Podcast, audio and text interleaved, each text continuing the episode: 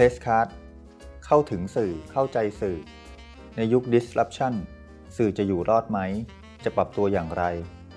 ทิติมีแต้มคุยทุกเรื่องกับตัวจริงของวงการสื่อมวลชน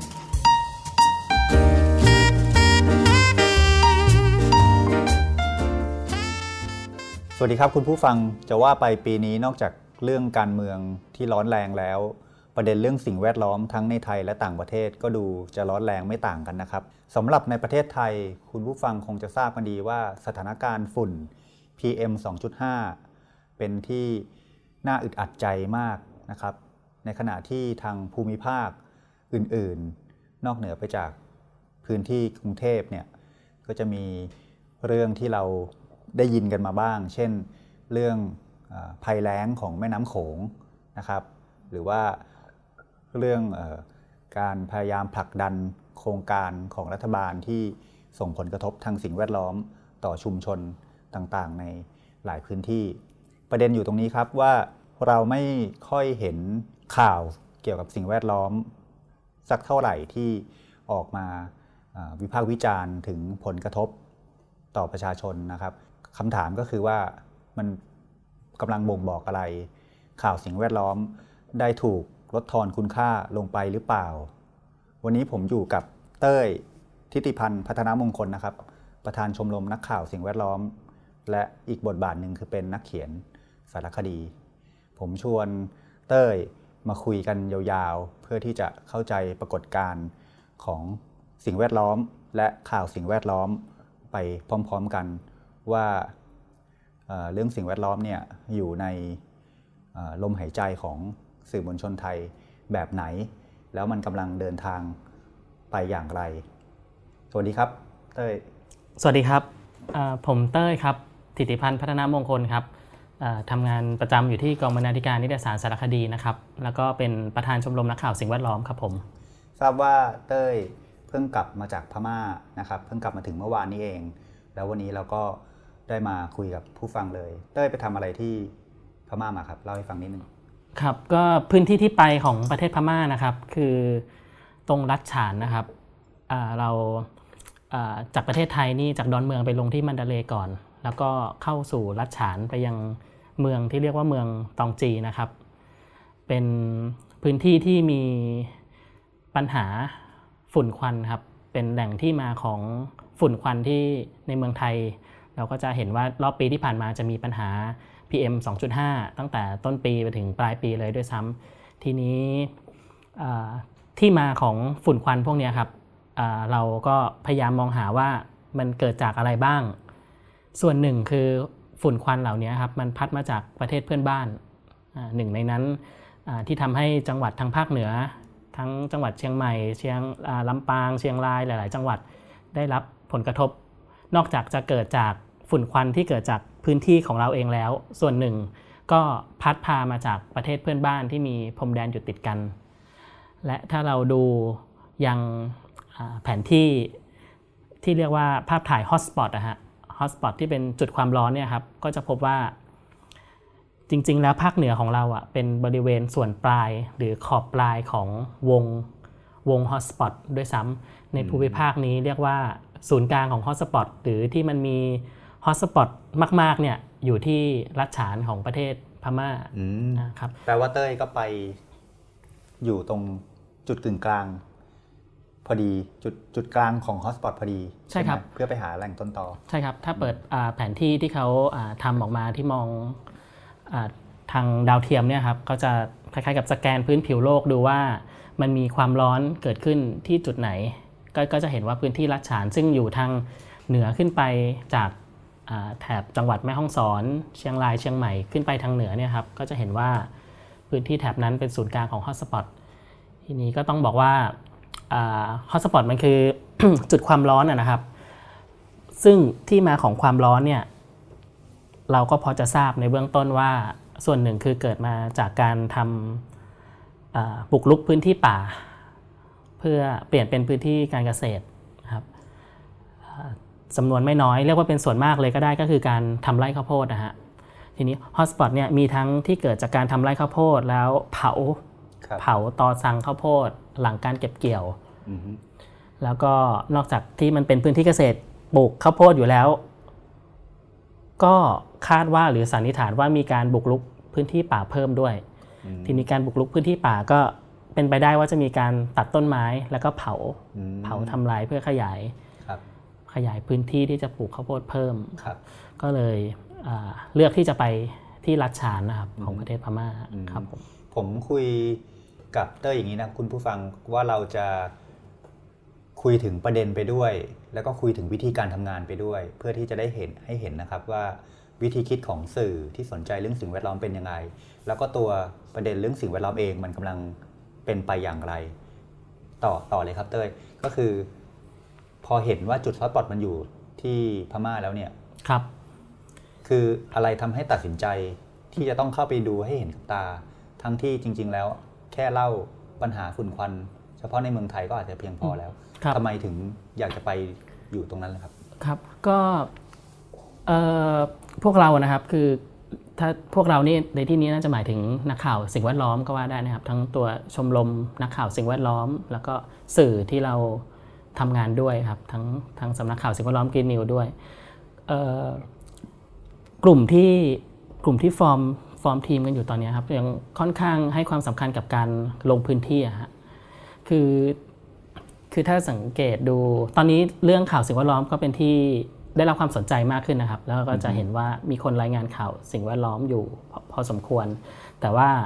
หลายๆสื่อก็เป็นการเรียกว่าเป็นเป็นการรายงานข่าวอาจจะเป็นการแปลข่าวหรือเป็นเป็นคอนเทนต์ครีเอเตอร์ในลักษณะนั้นนะครับ mm-hmm. แต่ว่าสิ่งหนึ่งที่น่าจะยังมีความสำคัญอยู่ก็คือการลงพื้นที่ภาคสนามเพื่อจะได้ไปเห็นสถานการณ์จริง mm-hmm. เป็นการทำงานที่เป็นลักษณะของนักข่าวนักข่าว mm-hmm. จริงๆครับที่ mm-hmm. ยังให้ความสำคัญกับการลงพื้นที่ไปพูดพูดคุยกับ mm-hmm. ชาวบ้าน mm-hmm. ผู้ได้รับผลกระทบหรือแม้ mm-hmm. แต่ตัวเกษตรกรที่ mm-hmm. ปลูกข้าวโพดเอง mm-hmm. ว่าไปถามถึงเหตุผลว่าทำไมทำไมถึงเลือกแม้แต่ทำไมถึงเลือกที่จะปลูกข้าวโพดแล้วก็ข้าวโพดแม้แต่ปลูกแล้วที่เขาบอกว่าพื้นที่ที่คุณอยู่เนี่ยครับเป็นพื้นที่ที่เป็นฮอตสปอตเนี่ยมันจริงไหมว่ายังใช้วิธีการเผาหรือเปล่าเนี่ยก็ยังให้ความสำคัญกับการลงไปในพื้นที่จริงๆอะครับซึ่งคือนอกจากเป็นเป็นการ double check ว่าข้อข้อมูลที่เราได้มานั้นมันมันเป็นไปตามนั้นหรือเปล่าก็คือไปไปสัมภาษณ์เขาเองกับอย่างหนึ่งก็คือได้ความเป็นออริจินอลของของเนื้องานในประเด็นนั้นๆด้วยใช่ไหมใช่ครับโดยเฉพาะปัญหาผลกระทบข้ามพรมแดนเรื่องหมอกควันนะฮะหรือ พี เอ็ม สองจุดห้า เราก็ดูแล้วคิดว่าไม่น่าจะมีมีใครที่ได้ลงพื้นที่ไปทำข่าวในพื้นที่นั้นจริงๆอะฮะเพราะว่าด้วยสภาพสภาพของสื่อหลายๆหลายๆสำนักในเมืองไทยตอนนี้ครับก็ถ้าเราก็จะทราบว่าก็จะมีปัญหาเรื่องต่างๆที่อย่างที่สื่อหลายสื่ออาจจะต้องปิดตัวลงงบประมาณหรือทุนที่ใช้ในการส่งนักข่าวไปลงพื้นที่อย่างนี้ก็อาจจะถูกตัดอาจจะนำอาจจะรายงานข่าวจริงแต่ว่าไม่ได้มาจากการส่งนักข่าวไปลงพื้นที่จริงๆนะครับนั้นถ้าถ้ามีโอกาสก็คิดว่าการไปลงพื้นที่แบบนี้น่าจะเป็นจุดที่ยังไม่เคยมีสื่อไทยไปนะครับในจุดเมืองตองยีที่พวกเราไปครับซึ่งพอไปแล้วไม่ได้สัมภาษณ์เฉพาะเกษตรกรหรือชาวบ้านด้วยก็ต้องไปสัมภาษณ์ทางหน่วยงานรัฐของที่นั่นนะครับกลุ่มทั้งภาคเอกชนภาคเอกชนที่ไปสนับสนุนให้มีการปลูกข้าวโพดด้วยก็คือ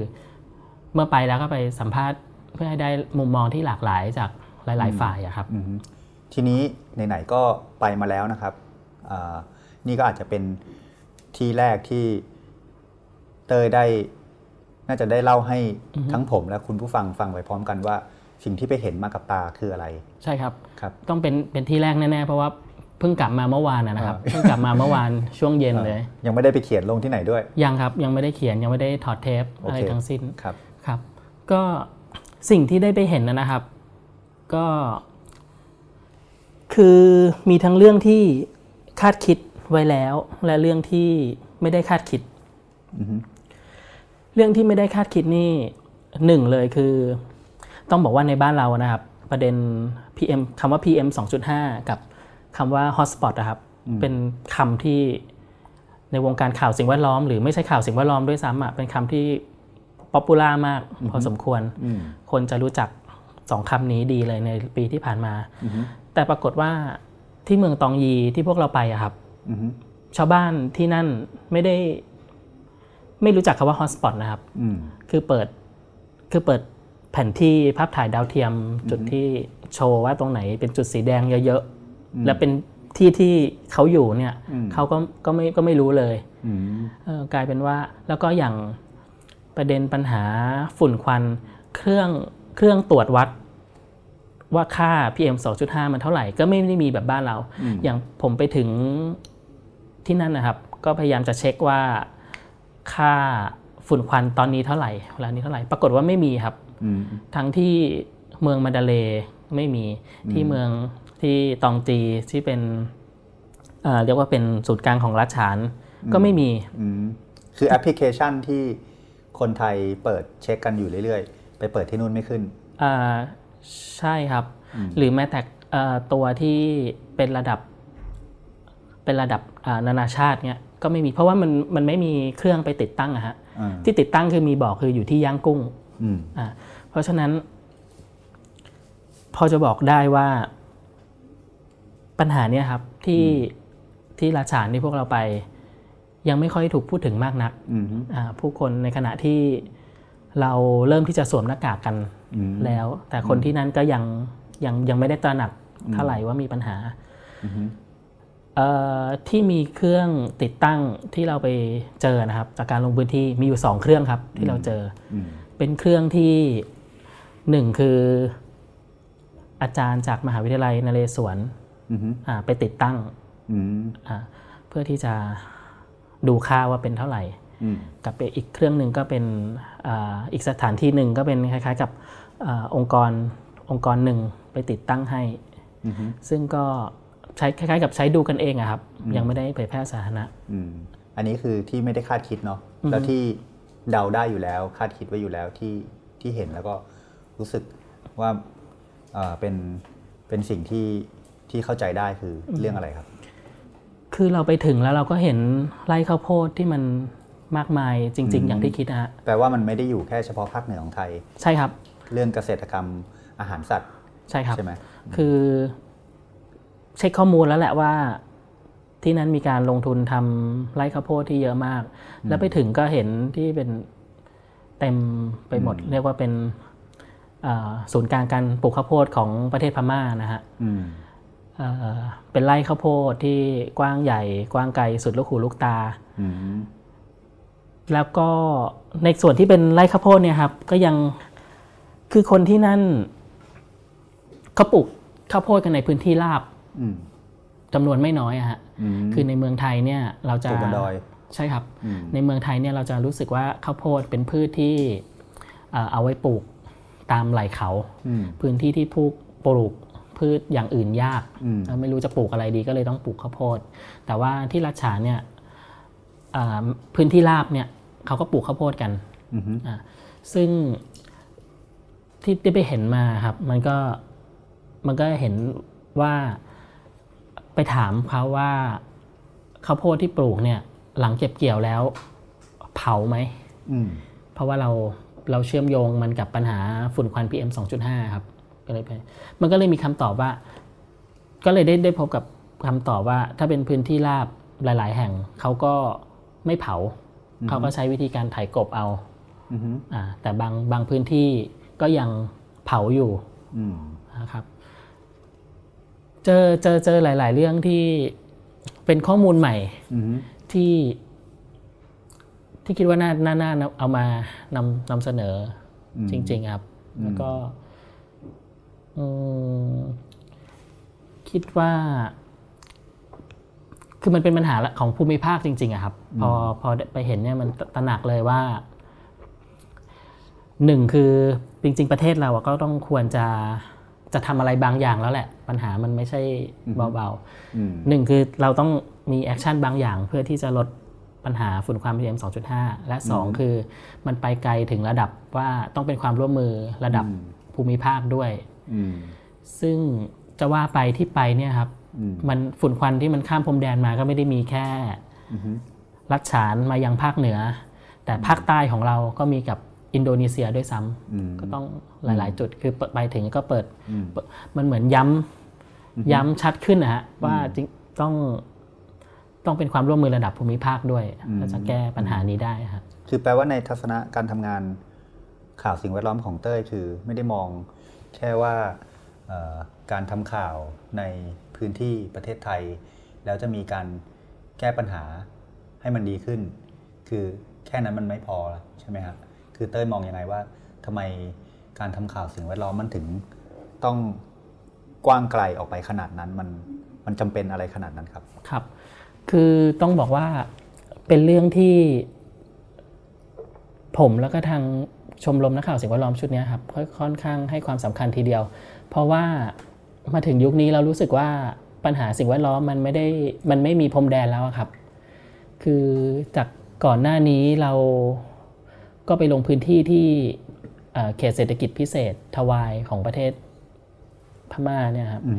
ซึ่งก็เป็นทุนไทยเราเนี่ยแหละที่ไปลงทุนในพื้นที่ตรงนั้นครับแล้วก็เราก็มองไปยังประเทศเพื่อนบ้านอื่นๆจริงๆที่ข่าวสิ่งแวดล้อมประจำปีนี้ที่ค่อนข้าง ใช้คำว่าป๊อปปูล่ามากๆประจำปีนี้อีกข่าวหนึ่งก็คือข่าว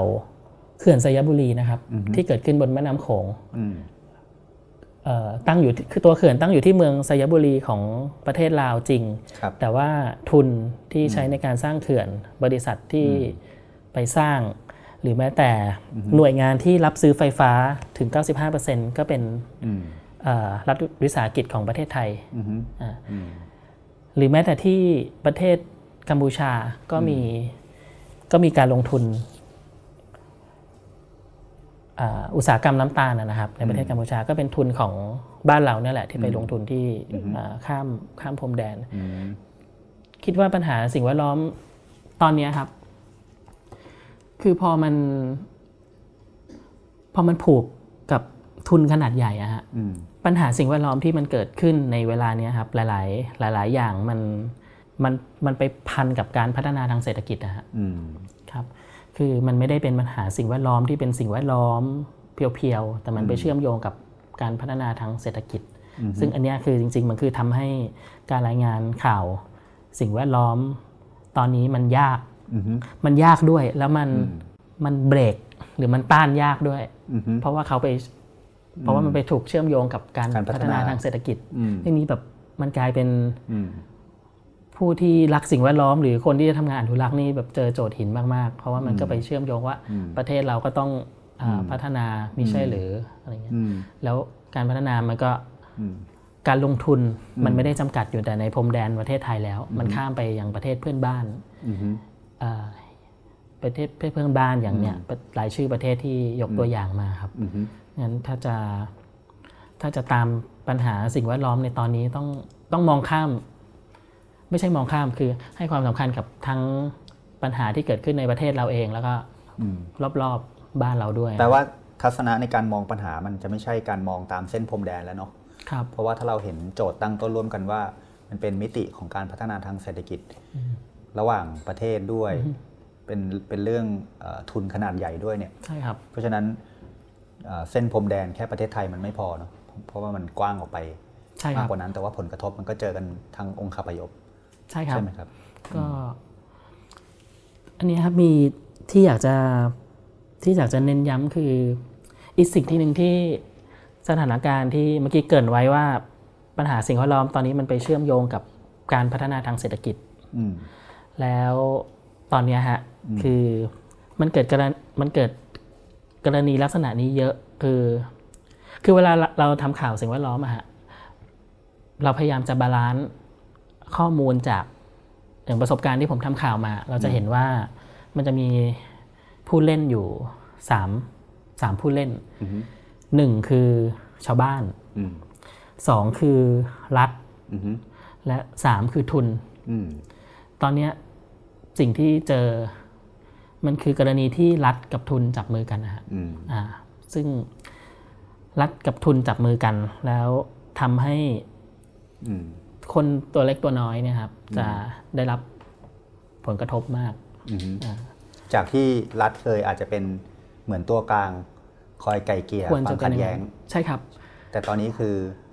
สองประสานเป็นหนึ่งใช่ครับขยี้หนึ่งที่โดดเดี่ยวพูดพูดแบบนั้นได้ใช่ครับหลายๆเนี่ยลองลองลองอย่างตัวอย่างที่ที่ยกมาครับมันซึ่งจะเป็นลักษณะนั้นทั้งนั้นเลยฮะเขื่อนต่างๆบนแม่น้ำโขงครับก็มีก็มีลักษณะนั้นก็คือรัฐร่วมมือกับทุนเขตเศรษฐกิจพิเศษทวายก็มีลักษณะนั้นหรือการไปลงทุนอุตสาหกรรมน้ำตาลที่ประเทศกัมพูชาก็เช่นกันในประเทศเองก็เป็นอย่างนั้นครับในประเทศเองเขตเศรษฐกิจพิเศษต่างๆที่กำลังจะเกิดขึ้นหรือแม้แต่โครงการ อี อี ซี ครับ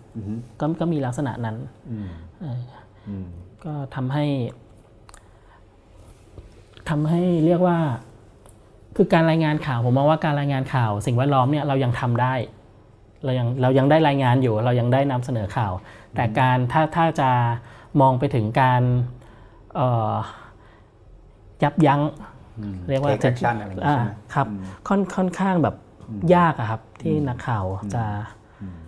จะทำได้ไหมจะทำได้สำเร็จไหมเพราะว่าเมื่อสองฝ่ายนั้นจับจับมือกันแล้วมันเขาเขาแข็งมากมากอะอย่างกรณีเขื่อนสยบุรีเนี่ยจากที่เต้ยก็ลงพื้นที่มาพอสมควรนะครับเล่าให้ผู้ฟังฟังนิดนึงว่าปัญหาของการจับมือระหว่างรัฐกับทุนเนี่ยโดยที่โดดเดี่ยวชาวบ้านก็คือเผชิญโชคชะตาไปเองเนี่ยมันมันมีลักษณะยังไงครับจากที่ที่เต้ยไปเห็นมาคือเขื่อนสยบุรีเนี่ยครับเป็นเขื่อนเขื่อนแรกที่กั้นแม่น้ำโขงสายประทานคำว่าแม่น้ำโขงสายประทานคือแม่น้ำโขงสายหลักนะครับไม่ใช่แม่น้ำสาขาของแม่น้ำโขงเป็นเขื่อนแรกที่กั้นแม่น้ำโขงสายประทานในพื้นที่ลุ่มน้ำโขงตอนล่างมันเกิดจากการรัฐบาลไทยจับมือกับบริษัทเอกชนนะครับที่มีศักยภาพในการสร้างเขื่อนหรือลงทุนขนาดใหญ่คือไม่ได้มองผลกระทบที่เกิดกับคนเล็กคนน้อยทั้งสองฝั่งนะครับทั้งคนทางฝั่งลาวด้วยสั่งฝั่งประเทศไทยด้วยผมจะยกตัวอย่างเช่นคือเมื่อเร็วๆนี้ฮะก็มีหลังจากหลังจากที่เขื่อนเริ่มผลิตกระแสไฟฟ้าอย่างเป็นทางการวันแรกครับวันนั้นถ้าจำได้หลายๆคนน่าจะเจอเหตุการณ์ที่ไม่เคยเห็นมานานนานมากๆแล้วก็คือการซื้อหน้าโฆษณาของสื่อหนังสือพิมพ์แทบจะทุกแทบจะทุกหัวนะครับคือกลายเป็นว่าหน้าหนึ่งของหนังสือพิมพ์ลงลงข่าวลงข่าวนี้นะครับแล้วผมยกตัวอย่างอีกอย่างหนึ่งก็คือในช่วงเวลานั้นประธานรัฐสภาคนปัจจุบันของเมืองไทยอะครับก็ไปเยี่ยมเยี่ยมชมการทำงานของเขื่อนสยบุรีก็ไปถ่ายภาพหมู่แล้วก็มีภาพถ่ายที่ถูกเผยแพร่ออกมาว่าไปเยี่ยมเยี่ยมชมกิจการขณะที่ชาวบ้านในพื้นที่แปดจังหวัดลุ่มน้ำโขงภาคอีสานนะครับก็ตั้งแต่จังหวัดเลยจังหวัดหนองคายไล่มาตามแนวภาคอีสานที่มีแม่น้ำโขงเขาก็ตั้งคำถามว่าแล้วพระท่านไม่ลงมาดูสถานการณ์ในพื้นที่จังหวัดเหล่านี้บ้างหรอหลังจากไปลงไปเยี่ยมชมเขื่อนมาแล้วฮะทำไมถึงไม่ลงมาบ้างหรือส่งสสมาท่านอาจจะไม่ได้มีอำนาจอะไรนะครับแต่ชาวบ้านเขาก็ตั้งคำถามว่าเออเราสสไม่มาดูผลกระทบที่เกิดขึ้นกับชาวบ้านบ้างหรอว่ามีอะไรเกิดขึ้นครับเพราะว่ามันจะได้ยินข่าวมากๆเลยว่าปีนี้น้ำน้ำโขงก็แห้งผิดปกติแล้วก็ขึ้นลงไม่เป็นไปตามธรรมชาตินะครับซึ่งไม่ไม่ไม่แน่ใจว่าเป็นเป็นบทบาทหรือเป็นหน้าที่อะไรของประธานรัฐสภาที่จะต้องไปถึงหน้าเขื่อนขนาดนั้นหรือว่าใช่ครับไปพร้อมให้ทางทุนเลี้ยงรับรองใช่ไหมใช่ครับก็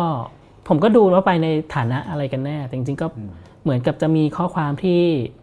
ออกมาว่าไปเป็นการส่วนตัวอะไรทำนองนี้ไม่ได้ไปในฐานะนักการเมืองของเมืองไทยแต่ไปในนามส่วนตัวซึ่งแต่ยิ่งน่าสนใจครับพี่ ไปในนามส่วนตัวคือไปทำอะไรใช่ครับคือมันแบบแล้วก็ภาพของท่านมันก็แยกไม่ออกอยู่แล้วนะฮะเพราะว่าไปมันก็ติดภาพว่าเป็นนักการเมืองของไทยแล้วประธานเป็นประธานรัฐสภาไปอะไรลักษณะนี้ครับแล้วเราไปดูเราไปดูรายละเอียดก่อนที่เขื่อนจะเกิดขึ้นมันจะเห็นว่าธนาคารไทยหลายธนาคารก็เป็นผู้อนุมัติเงินกู้ให้กับเขื่อนแห่งนี้ครับคือทุนเป็นให้ให้ให้เงินออกเงินกู้ให้แล้วก็รัฐวิสาหกิจด้านไฟฟ้าของไทยก็รับซื้อไฟฟ้า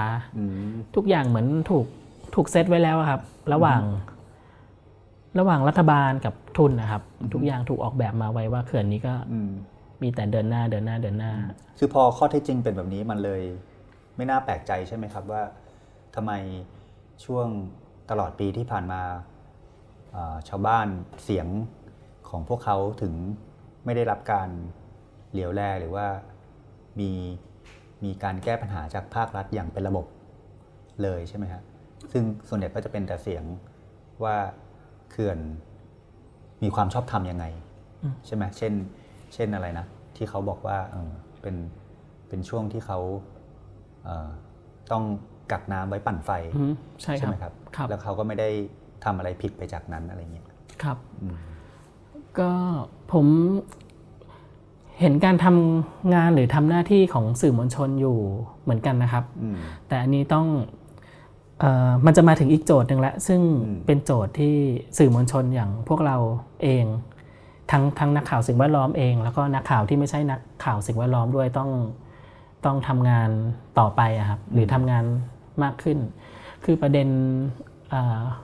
การเปลี่ยนแปลงที่เกิดขึ้นกับแม่น้ำโขงครับมันต้องบอกว่า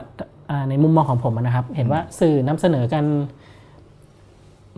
นำเสนอกันไม่น้อยนะครับคือถ้าในช่วงที่น้ำโขงแล้งนั่นนะฮะเรียกว่าสื่อก็รายงานกันอย่างเยอะเยอะมากอย่างน่าพอใจนะครับแต่ในมุมมองของผมก็ยังเห็นว่าส่วนหนึ่งคือเรารายงานในมิติของน้ำแล้งแล้วชาวบ้านได้รับผลกระทบซึ่งมันเป็นประเด็นที่จับต้องง่ายครับแล้วมันดูเซนซิทีฟว่าน้ำแห้งไม่มีน้ำที่จะมาทำการเกษตรไม่มีน้ำที่จะเอามาทำน้ำประปาแต่ว่าสื่ออย่างเราเองก็ต้องพัฒนาทักษะการเชื่อมโยงกับมิติปัญหาอื่นๆเช่นความรู้เกี่ยวกับการรับซื้อไฟฟ้าครับซึ่งอันนี้จริงๆน่าสนใจมากถ้าให้เจาะจงลงไปก็คือความจำเป็นในการต้องผลิตไฟฟ้าเพิ่มเนี่ยมันจำเป็นจริงไหมเพราะว่าตอนนี้พลังงานไฟฟ้าสำรองมีอยู่เพียงพอครับคือปกติไฟฟ้าที่เราใช้อยู่ตอนนี้เรามีพลังไฟฟ้าสำรองเกินกว่าที่ความความต้องการในการใช้ไฟฟ้าสูงสุดอยู่แล้วแต่ว่าเราก็ยังสร้างเขื่อนเพิ่มและเขื่อนสยบุรีไม่ใช่เขื่อนสุดท้ายด้วยเดี๋ยวเขาปักปักหมุดเขื่อนแรกแล้วฮะใช้คำว่าปักหมุดเขื่อนแรกในเขตลุ่มน้ำโขงตอนแรกได้แล้วเขื่อนอื่นๆก็กำลังจะตามมาเรียกว่ารอคิวเรียงคิวกันอยู่ทั้งเขื่อนหลวงพระบางเขื่อนปากแบงเขื่อนดอนสะโฮงนักข่าวสิ่งแวดล้อมและนักข่าวอื่นๆผมคิดว่าต้องมาจับประเด็นอื่นๆบ้างที่ไม่ใช่แค่น้ำแล้งหรือแม่น้ำโขงสีครามตะกอนของแม่น้ำโขงหายไปแต่ความจำเป็นในการผลิตไฟฟ้าเพิ่มมันจำเป็นสักแค่ไหนทำไมรัฐวิสาหกิจของไทยถึงรับซื้อไฟฟ้าจากเขื่อนแห่งนี้ที่สร้างเสร็จแล้วเนี่ยครับต่อไปอีกถึงสามสิบปีการซื้อไฟฟ้าการเซ็นสัญญาว่าจะซื้อไฟฟ้าต่อไปอีกสามสิบปีมันเป็นความมั่นคงทางพลังงานหรือมันเป็นอาการที่เราไม่ได้มองไปถึงอนาคตข้างหน้าว่าในสามสิบปีเราอาจมีเทคโนโลยีใหม่ๆที่มันก้าวหน้ามากๆจนเราไม่จำเป็นต้องผลิตไฟฟ้าจากการทำลายทรัพยากรอย่างมโหฬารขนาดนี้ไม่ได้มันกลายเป็นเราไปมัดมือ ไว้แล้วอะว่าเราจะซื้ออีกสามสิบปีทั้งๆสมมุติอีกสิบห้าปีข้างหน้าเราอาจจะเจอเทคโนโลยีที่มันสามารถผลิตไฟฟ้าได้มากๆพลังงานหมุนเวียนนะหรือว่าใช่ครับเนี่ยแต่กลายเป็นเราไปเซ็นตกลงล่วงหน้าไปแล้วเนี่ยว่าประเด็นต่างๆเหล่านี้ก็น่าจะขยายจากมุมที่น้ำแล้งอะไรไปยังมิติแบบนี้มากขึ้นนะครับก็คืออาจจะกลับมาตั้งคำถามถึงการพัฒนาที่ยั่งยืนใช่ครับจริงๆแล้วก็เป็นเรื่องที่ไม่ได้ใหม่มากแต่ว่ามันเหมือนในเชิงวิธีการทำงานของสื่อยังไม่ได้ไปยังไม่ได้พาไปถึงขนาดนั้นใช่ไหมครับใช่ครับ ผมมองว่าหนึ่งคือมันยากด้วยนะครับแล้วก็เขื่อนเขื่อนที่สร้างกั้นแม่น้ำโขงมันผูกโยงกับเรื่องไฟฟ้า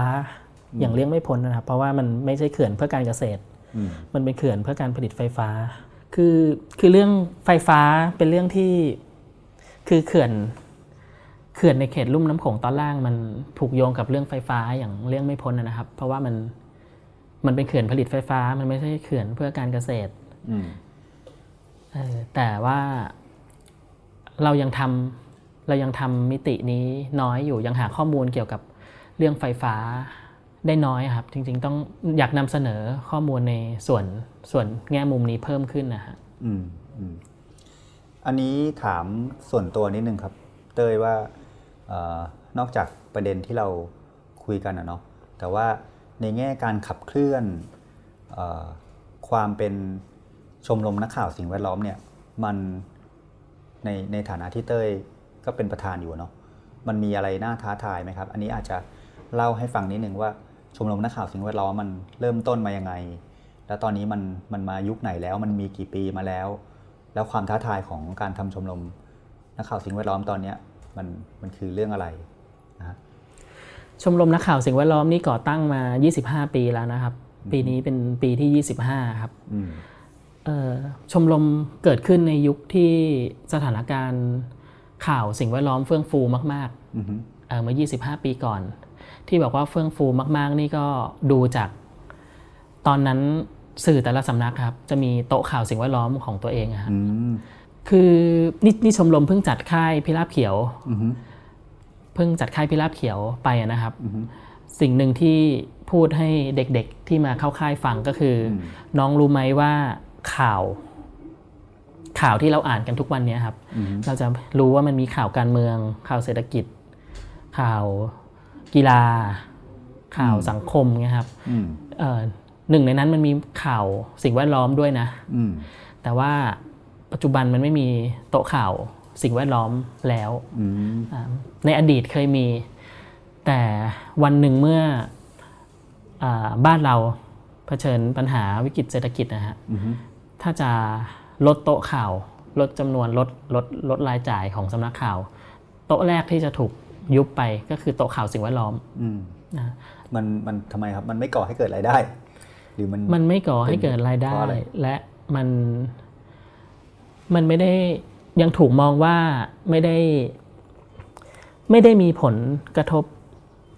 กับไม่ได้มีผลกระทบในทันทีทันใดอะครับปัญหาสิ่งแวดล้อมมันมันมีลักษณะของลักษณะของผลกระทบระยะยาวปัญหามลพิษปัญหามลภาวะมันมีลักษณะตายผ่อนส่งนะครับขณะที่ข่าวการเมืองหรือข่าวเศรษฐกิจมันมีผลทันทีในเวลานั้นแล้วก็มีผลกระทบแบบประกาศนโยบายอะไรมาสักอย่างแล้วมันมันมันปูพรมแบบนั้นทั่วทั้งประเทศนะฮะแต่โต๊ะข่าวสิ่งแวดล้อมถูกมองว่าไม่ได้เป็นลักษณะนั้นทั้งทั้งที่ทั้งทั้งที่จริงๆแล้วมันผูกโยงกับทุกเรื่องนะครับมันพันไปกับ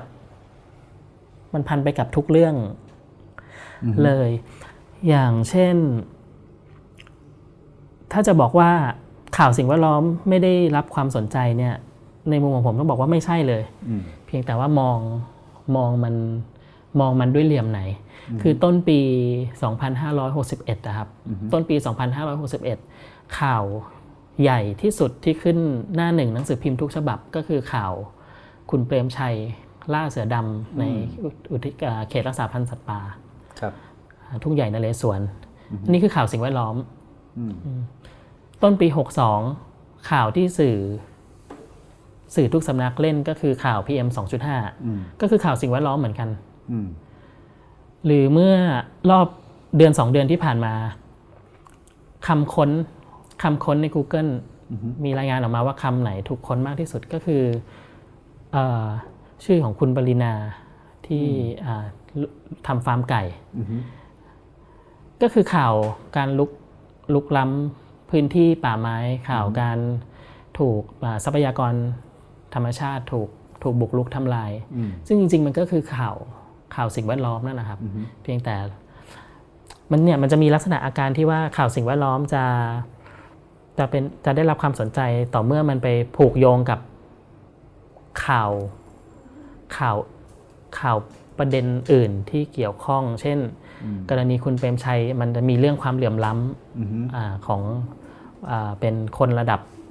ที่ได้รับการยอมรับจากสังคมสูงอะไรเงี้ยฮะหรือข่าวมีวาระเรื่องชนชั้นอยู่อ่าใช่ครับก็ทำให้คนได้รับความสนใจหรืออย่างหมอกควันเนี่ยฮะก็มันมันโยงมาเรื่องสุขภาพแล้วก็ผลกระทบทางเศรษฐกิจบ้างแล้วคนเริ่มมองถึงมุมนั้นเชียงใหม่โดนมาก่อนเป็นสิบปีเป็นทศวรรษแล้วก็คนก็ยังไม่สนใจเท่าไหร่แต่พอมาเกิดขึ้นที่กรุงเทพมันก็ชัดว่ามีผลกับการท่องเที่ยวด้วยอะไรด้วยก็ทำให้ถูกพูดถึงมากขึ้นต้องบอกว่าสถานการณ์ข่าวสิ่งแวดล้อมเมื่อยี่สิบห้าปีก่อนตอนตั้งชมรมกับตอนนี้ก็ไม่ต่างกันนะครับมันยังวนเวียนอยู่เรื่องของเอ่อการเนี่ยกับปัญหามลพิษปัญหาเอ่อปัญหาขยะปัญหาการทรัพยากรครับแล้วก็ผมเคยคิดว่าถ้าอยากทำให้ข่าวสิ่งแวดล้อมได้รับความสนใจอ่ะต้องพยายามเอามันไปผูกกับอะไรสักอย่างให้ได้ไปผูกโยงกับข่าวอย่างอื่นให้ได้แต่ช่วงหลังนี้ก็เห็นว่าหลายๆข่าวเราไม่ต้องโยงเลยแต่มันโยงโยงเองอยู่แล้วเห็นเห็นเลยว่าโยงเองความท้าทายอีกของการทำข่าวสิ่งแวดล้อมในยุคนี้คือมันมีปัญหาเยอะมากครับคือเรื่องแต่ละวันมันเยอะเต็มไปหมดเลยเนาะมันเยอะเต็มไปหมดเลยครับไม่รู้ทั้งเรื่องคือคือหันไปทางไหนก็มีแต่ปัญหาปัญหาเต็มไปหมดเลยครับคือข่าวสิ่งแวดล้อมเหมือนมันนำด้วยปัญหาครับมันนำด้วยผลกระทบนำด้วยนำด้วยความทุกข์ของผู้คนเออซึ่งนักข่าวสิ่งแวดล้อมถ้าถ้าไม่เรียกว่าถ้าไม่รู้จักรู้จักดีท็อกหรือล้างพิษให้ตัวเองเนี่ยฮะจะเป็นคนที่โอจะจะเฟลหรือจะโหดหู่มากเลยนะเพราะว่าตื่นเช้าขึ้นมาก็ต้องการตามข่าวสิ่งแวดล้อมก็คือตามว่าตรงไหนมีปัญหามีปัญหาบ้างมันเหมือนในตัวข่าวเป็นมันทำให้สิ่งแวดล้อมเป็นพิษสำหรับนักข่าวเองไปโดยปริยายใช่ครับส่วนหนึ่งคือเพราะมันนำแล้วถ้าเป็นอย่างนั้นมันมันมีไหมข่าวสิ่งแวดล้อมที่ที่แบบเป็นpositive ครับมันมันมันมีอยู่ไหมมีครับคือข่าวสิ่งแวดล้อมคือถ้าถ้าถ้าแทนข่าวสิ่งแวดล้อมด้วยสีเขียวอะฮะก็ต้องบอกว่ามันมีสีเขียวหลายเฉดอ่ามันมีทั้งสีเขียวเขียวแก่สีเขียวเข้มสีเขียวอ่อนสีเขียวสดใสมันก็มีข่าวสิ่งแวดล้อมที่เป็นเขียวสดใสอย่างเช่นบริษัทนี้บอกมาว่าจะลดการใช้ผลิตภัณฑ์ที่ผลิตจากพลาสติกหรือองค์กรนี้วางเป้าว่าอีกสิบปีข้างหน้าจะลดการปล่อยคาร์บอนให้เหลือ ศูนย์เปอร์เซ็นต์ อะไรอย่างเงี้ยก็มีก็มีเช่นกันอันเนี้ยผมก็บอกว่าอันนี้เป็นข่าวอ่าสีอาจจะเป็นสีเขียวอ่อนหรือสีเขียวสดใสถ้าพูดไปอีกอาจจะแบบเขียวแบบเขียวชนชั้นกลางอะไรเงี้ยขออนุญาตใช้คำนี้ไปก่อนนะฮะเขียวแบบชนชั้นกลางแต่มันก็จะมีสีเขียวเข้มสีเขียวทึมๆอย่างเช่นชาวบ้านที่อยู่อาศัยในป่ามาตั้งนานแล้วถูกไล่ออกจากที่อยู่ของตัวเองเพราะว่าเขามาประกาศเขตอุทยานแห่งชาติก็ต้องย้ายออกหรือติดคุกหรือชาวบ้านที่อาศัยอยู่ใน พื้นที่ข้างบ่อเก็บขยะหรือโรงงานโรงงานกำจัดขยะอย่างเงี้ยอันนี้ก็จะเป็นเขียวเขียวเข้มเข้มเขียวทึมเทาเขียวทึมเทาเขียวทึมเทาเป็นเขียวที่แบบโอ้ดูเป็นข่าวแบบแรงแรงหดหู่หดหู่เป็นเรื่องของผู้คนที่เชิญความเจ็บปวดอะไรเงี้ยฮะซึ่งผมคิดว่าวิธีที่ดีที่สุดในการนำเสนอข่าวสิ่งแวดล้อมนะครับคือคือบาลานซ์บาลานซ์สีเขียวทุกเฉดให้ได้ให้มันมีให้มันมีทั้งเขียวทึมๆ มีมีเขียวสดใสไม่ใช่ว่ามีแต่แบบมีแต่เขียวฮาร์ดคอร์อย่างเดียวอย่างเงี้ยครับทีนี้มันมีประเด็นหนึ่งครับที่ที่น่าสนใจมากในสำหรับสังคมไทยที่ผ่านมาคือว่าคนทำสื่อโดยเฉพาะสายสิ่งแวดล้อมเนี่ยถูกตั้งคำถามค่อนข้างซีเรียสพอสมควรว่าเอ่อมองมองการเมืองไทยมองวิกฤตการเมืองไทยอย่างไรเพราะว่าที่ผ่านมาคือเหมือนกับว่าเสมือนนะครับว่าประเด็นสิ่งแวดล้อมเนี่ยมันไม่ได้ผูกโยงกันกับการเมืองแต่ในขณะที่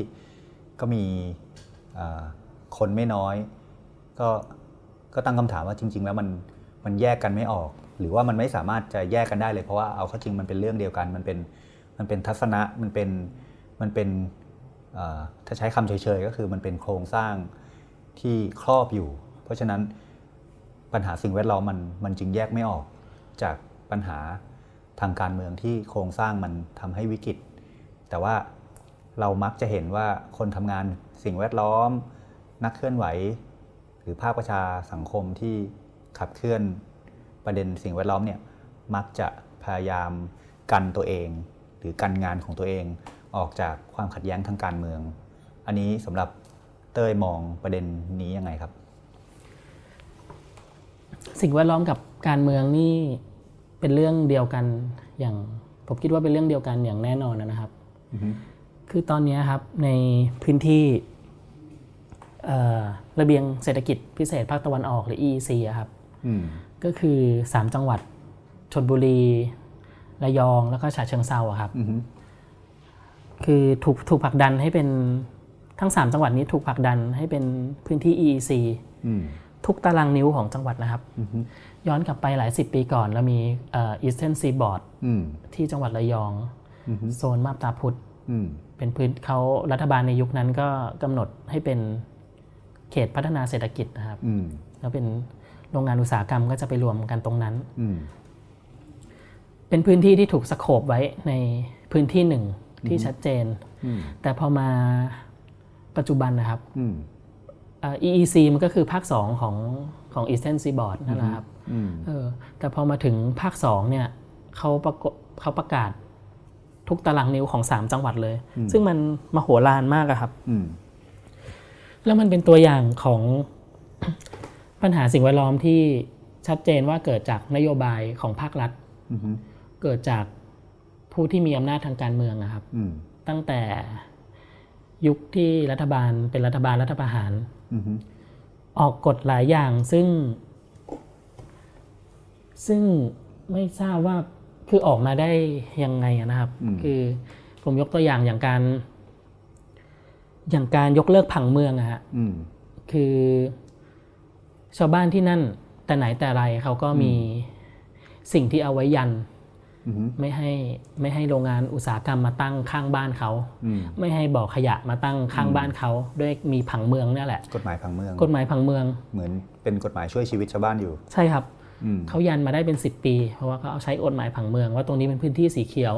มาตั้งโรงงานไม่ได้แต่อยู่มาวันหนึ่งเมื่อเป็นรัฐบาลเนี่ยที่มาจากรัฐประหารเนี่ยก็ยกเลิกผังเมืองด้วยคำสั่งอะไรของเขานะครับแล้วยกเลิกก็ยกเลิกยกเลิกจริงๆอ่ะคือยกเลิกจริงๆแล้วก็ทำให้โรงงานกำลังจะมาตั้งพื้นที่หลายๆพื้นที่ที่เป็นพื้นที่เกษตรกรรมที่อุดมสมบูรณ์มาก่อนก็กำลังจะถูกเปลี่ยนเป็นโรงงานอุตสาหกรรมเข้ามาแทนที่ นโยบายยกเลิกผังเมืองมันออกมาตั้งแต่ตอนรัฐบาลรัฐประหารแต่มันมีผลต่อเนื่องมาจนหลังรัฐประหารแล้วถ้าบอกอ้างว่ามีรัฐบาลจากการเลือกตั้งแต่กฎหมายมันก็ยังมีผลมีผลต่อมาถึงอันหลังยุคยุคหลังแล้วครับซึ่งคือมันเป็นเรื่องของนโยบายชัดเจนนะฮะว่าแล้วเป็นเรื่องของการเมืองด้วยที่ผลักดันคือไม่เกี่ยวเลยว่าการเมืองขั้วไหนว่าว่าทำลายสิ่งแวดล้อมหรือไม่ไม่ทำลายสิ่งแวดล้อมแต่มันคือเมื่อใครเป็นรัฐบาลก็มีแนวนโยบายที่ไม่ต่างกันใช่ไหมฮะสี่ห้าปีที่ผ่านมามันก็น่าจะมากพอที่ทำให้คนที่ต้องเจอกับปัญหาสิ่งแวดล้อมหรือว่าคนทำงานเกี่ยวกับประเด็นสิ่งแวดล้อมไม่ว่าทั้งสื่อหรือว่าภาคประชาสังคมเองก็น่าจะเห็นข้อเท็จจริงใช่ไหมครับว่ามันไม่สามารถที่จะเชียร์ใครมาเพื่อแก้ปัญหาถูกต้องครับให้ได้เมื่อคือพูดง่ายคือพระเอกขี่ม้าขาวไม่ได้มีอยู่จริงใช่ครับจริงๆนี่ถ้าย้อนไป ย้อนไปในช่วงที่ผมสนใจข่าวสิ่งแวดล้อมใหม่ๆเมื่อหลายปีก่อนหนึ่งในข่าวแวดล้อมที่สนใจก็คือก็คือเคสเขื่อนแม่วงนะฮะเขื่อนแม่วงนี่ทำให้เต้ยสรุปบทเรียนเกี่ยวกับเรื่องสิ่งแวดล้อมเมืองไทยยังไงบ้างครับมีสักสองสามข้อนะครับที่อยากจะสรุปจากเขื่อนแม่วงคือแทบจะไม่มีพรรคไหนที่ให้ความหวังได้ว่าไม่ควรจะมีเขื่อนในพื้นที่ป่าอนุรักษ์ตอนนั้นแบบคือไม่ชัดเจนเลยว่าขั้วนี้จะสร้างและขั้วนี้ที่อยู่อีกข้างหนึ่งจะสร้างหรือไม่สร้างกันแน่คือไม่ไม่แน่ใจจริงๆเผลอเผลอเชียร์ให้เขามาเป็นรัฐบาลเขาก็สร้างเหมือนกันนี่หว่าเท่าที่ดูดูทรงแล้วนะฮะแต่อย่างน้อยไม่เอาที่มาจากนอกระบบแน่นอนเพราะถ้าเป็นถ้าเป็นเลือกมาเองก็ยังตรวจสอบได้ยังถอดถอนได้อันเนี้ยก็ก็ชัดเหมือนกันว่าเอาเลือกเอาตามเอาตามวิธีการที่เราเป็นผู้เลือกคนมีอำนาจมาเองแล้วให้เราให้เราประท้วงหรือให้เราเดินขบวนได้อ่ะยังยังดีกว่าที่เอาจากผู้มีอำนาจที่นอกระบบเข้ามาอันนี้ต้องเชื่อมโยงกับอีกเรื่องหนึ่งที่พอจะเกี่ยวข้องกันอยู่บ้างคือเมื่อต้นปีที่ผ่านมาครับต้นปีหกสิบสองชมรมนักข่าวสิ่งแวดล้อมจัดเสวนาให้ตัวแทนพรรคการเมืองนะครับมาแสดงวิสัยทัศน์เราเลือกตั้งกันเดือนมีนาครับครับช่วงประมาณก่อนเลือกตั้งประมาณหนึ่งเดือนนะครับจัดเวทีให้ตัวแทนพรรคการเมืองมาแสดงวิสัยทัศน์เชิญมาทางพรรคขนาดเล็กขนาดกลางขนาดใหญ่มีพรรคการเมืองอยู่พรรคการเมืองนึงนะครับบอกว่าถ้าได้เป็นรัฐบาลจะพิจารณา อี อี ซี ใหม่ครับคล้ายๆกับจะล้ม อี อี ซี หรือจะพิจารณา อี อี ซี ใหม่เพราะเขาเห็นว่ามีหลายอย่างที่มันไม่ชอบมาพากลที่มาที่ไปมันไม่มันไม่ควรไม่ถูกไม่ควรนะครับปรากฏว่าพอหลังการเลือกตั้งเขาเป็นหนึ่งในพรรคร่วมรัฐบาลจริงๆก็ไม่ก็เงียบไปเลยก็เงียบไปเลยครับก็เงียบไปเลยก็ตอนนั้นคล้ายๆกับว่าถ้าจะมีอันนึงที่ดีใจที่พรรคนี้จะไปร่วมรัฐบาลคือเขาเคยประกาศไว้ว่าจะพิจารณา อี อี ซี ใหม่เออดีจะได้เป็นรัฐบาลจะได้ไปพิจารณา อี อี ซี ใหม่หรือจะไปล้มอะไรก็ว่าไปแต่ปรากฏก็ก็ไม่ฮะก็ยังปล่อยให้ไม่รู้เขาแบ่งการทำงานกันยังไงครับเขาแบ่งว่า อี อี ซี เป็นพรรคนี้ดูหรือเปล่าอีกพรรคนี้พรรคเบอร์สองไม่เกี่ยวให้พรรคเบอร์หนึ่งดูหรือเปล่านี่ก็ไม่ทราบก็เลยกลายเป็นว่านี่ก็เป็นสิ่งหนึ่งที่แถลงนโยบายไว้แล้วก็ไม่ได้ทำทำตามอย่างที่เคยมาเคยมาพูดไว้ครับอันนี้อันนี้เชื่อมโยงกันเห็นเป็นเรื่องพรรคการเมืองนะครับนี่ถ้าจะสรุปว่าคืออะไรก็คือสรุปว่ายังไงถ้าอยากขับเคลื่อนประเด็นปัญหาสิ่งแวดล้อมไม่ควรใช้วิธีนอกระบบอะอันนี้คือหลักหลักหลักคิดใหญ่ๆคือควรใช้วิธีตามระบบมากกว่าในทางการเมืองส่วนที่ถามว่าได้แง่มุมอะไรจากกรณีเขื่อนแม่วงเมื่อหลายปีก่อนนะครับอันนึงผมเห็นว่าเขื่อนแม่วงถ้าจะพูดนี่ต้องพูดว่าเป็นเขื่อนที่เขื่อนที่ค้านสำเร็จนะฮะเขื่อนอาจจะเป็นหนึ่งในสิบหรือหนึ่งในห้าสิบเขื่อนที่ค้านสำเร็จเพราะหลายๆเขื่อนก็เขาก็สร้างกันนะครับมากมายที่เขื่อนก็สร้างแต่เขื่อนแม่วงค้านสำเร็จก็ดึงความสนใจคนได้มากแต่ถ้าถามว่าผมได้แง่มุมอะไร จากกรณีเขื่อนแม่วงคือผมมองว่าการได้รับความสนใจหรือการประสบความสำเร็จมันมาจากสิ่งที่เรียกว่ากรณีเขื่อนแม่วงมันมีวีรชนเอกชนเกิดขึ้นนะฮะก็คือก็คืออาจารย์ศาสินเฉลิมลาภอ่ะซึ่งผมมองว่าสังคมไทยยังยึดกับวีรชนเอกชนหรือให้ความสำคัญกับตัวบุคคลอยู่คือคล้ายๆกับว่าต้องมีฮีโร่มาช่วยช่วยหนุนช่วยเป็นผู้นำทัพนำขบวนซึ่งจริงๆแล้วไม่ใช่แค่สังคมไทยด้วยซ้ำในระดับโลกเองก็กลายเป็นพึ่งวีรชนเอกชนเหมือนกันกรณีปัญหาการเปลี่ยนแปลงสภาพภูมิอากาศที่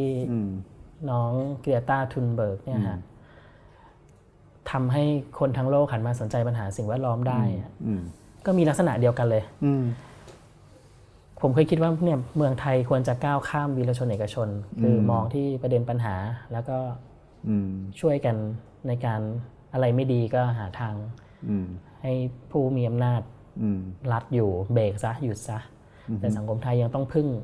คนบุคคลคนเดียวอยู่ยังต้องรอคนที่จะมีคนแบบนั้นอยู่แต่ปรากฏว่าในสังคมโลกปัญหาสิ่งแวดล้อมระดับโลกก็ต้องพึ่งเหมือนกันคือแฟกต์มันเป็นแบบนั้นข้อเท็จจริงเป็นอย่างนั้น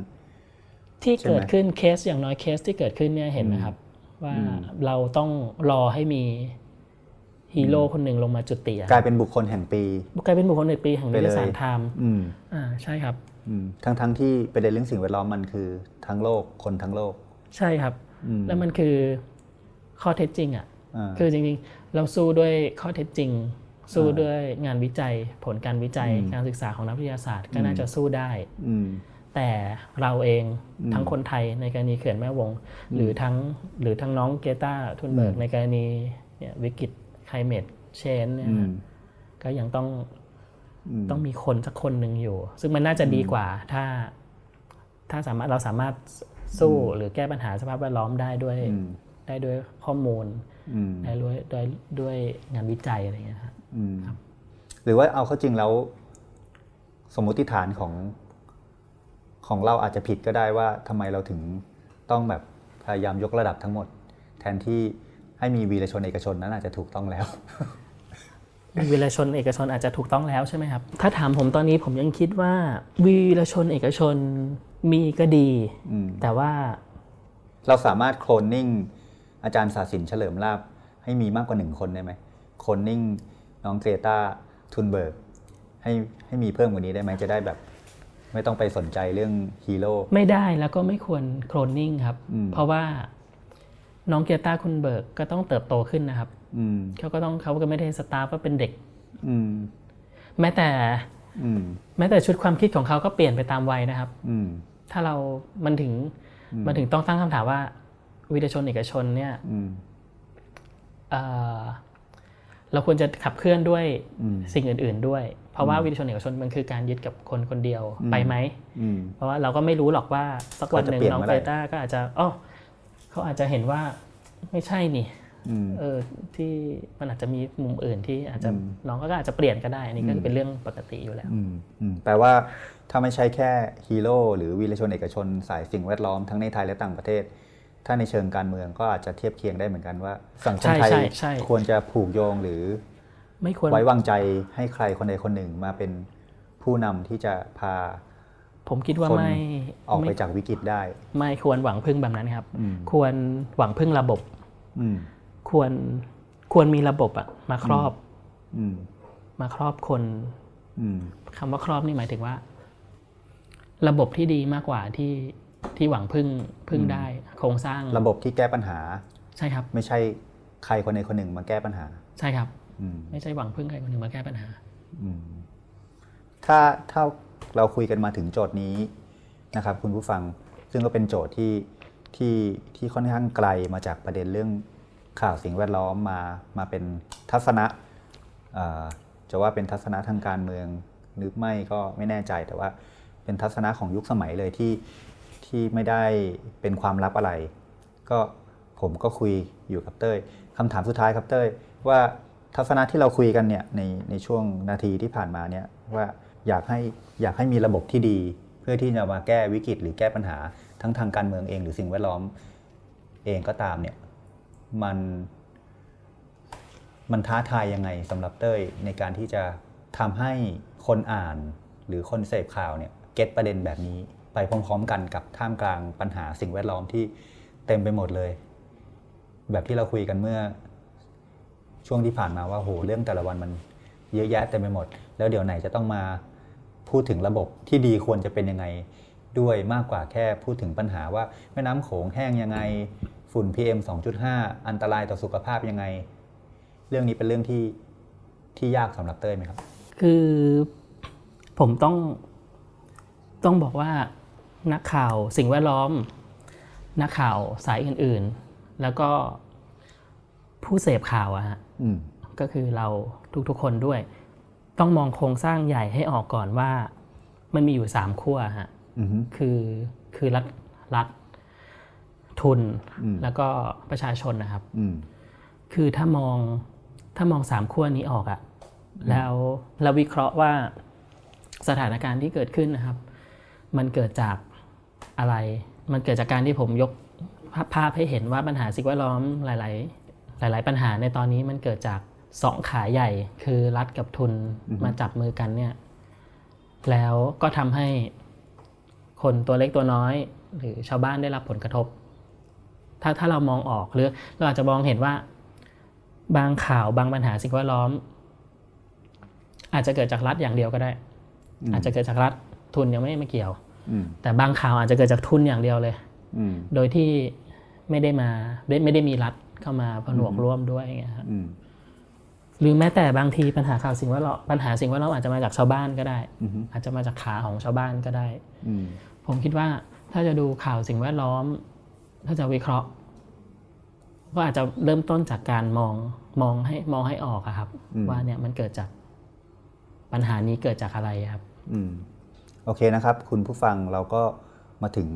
ช่วงสุดท้ายของรายการเพจแคสแล้ววันนี้ก็ขอบคุณคุณผู้ฟังที่ฟังเรากับเต้ยธิติพันธ์พัฒนามงคลประธานชมรมนักข่าวสิ่งแวดล้อมมาจนจบนะครับก็ขอบคุณเต้ยมากครับเต้ยมีอะไรคุยกับฝากทิ้งท้ายไว้กับผู้ฟังไหมครับอยากจะทิ้งท้ายให้กับคนที่อ่านข่าวอ่านข่าวสิ่งแวดล้อมนะครับติดตามข่าวสิ่งแวดล้อมถ้าเป็นนักข่าวอย่างพวกผมเองเนี่ยอย่างที่เกริ่นๆไปบ้างแล้วว่าจะเห็นว่ามันเต็มไปด้วยปัญหาเต็มไปหมดเลยคือเหมือนโลกมันมีแต่เรื่องเลวร้ายเรื่องที่ไม่ดีอะครับแต่ก็อยากให้ให้มองว่าจริงๆโลกมันก็มีมุมที่มุมที่ยังดีอยู่มุมที่ยังงดงามอยู่ครับการที่พวกเรายังสนใจปัญหาสิ่งแวดล้อมยังคงรายงานข่าวสิ่งแวดล้อมครับส่วนหนึ่งต้องบอกว่านักข่าวเองนี่นักข่าวสิ่งแวดล้อมที่เป็นคนที่มองโลกในแง่ดีมากนะครับคือเรามองว่าเรารายงานข่าวไปแล้วมันจะไปเปลี่ยนแปลงโลกได้ครับเรารายงานข่าวไปเนี่ยเราเรามองว่าเขื่อนแรกบนแม่น้ำโขงตอนล่างสร้างแล้วเขื่อนเขื่อนที่สองจะต้องไม่สร้างเนี่ยเราเรามองอย่างนั้นเลยนะครับหรือยิ่งกว่านั้นอีกเราอาจจะมองไปถึงว่าเขื่อนแรกบนแม่น้ำโขงตอนล่างสร้างแล้วอีกสิบปีมันจะถูกรื้อเนี่ยเรามองเรามองไปยังอย่างนั้นเลยทีนี้ก็อยากให้ก็อยากให้อ่านข่าวหรือติดตามข่าวสิ่งแวดล้อมด้วยด้วยความหวังนะครับด้วยเห็นด้วยด้วยเห็นว่าเรายังทำด้านของโลกที่มันดูดูเลวร้ายดูหดหู่อะครับเราทำให้มันดีขึ้นได้แล้วด้านไหนของโลกที่มันดีอยู่แล้วเรายังสามารถทำให้มันดีขึ้นไปอีกได้ด้วยครับนี่คือสิ่งที่อยากฝากไว้สำหรับการติดตามข่าวสิ่งแวดล้อมครับโอเคครับขอบคุณคุณผู้ฟังแล้วก็ขอบคุณเต้ยมากครับครับขอบคุณครับครับสวัสดีครับ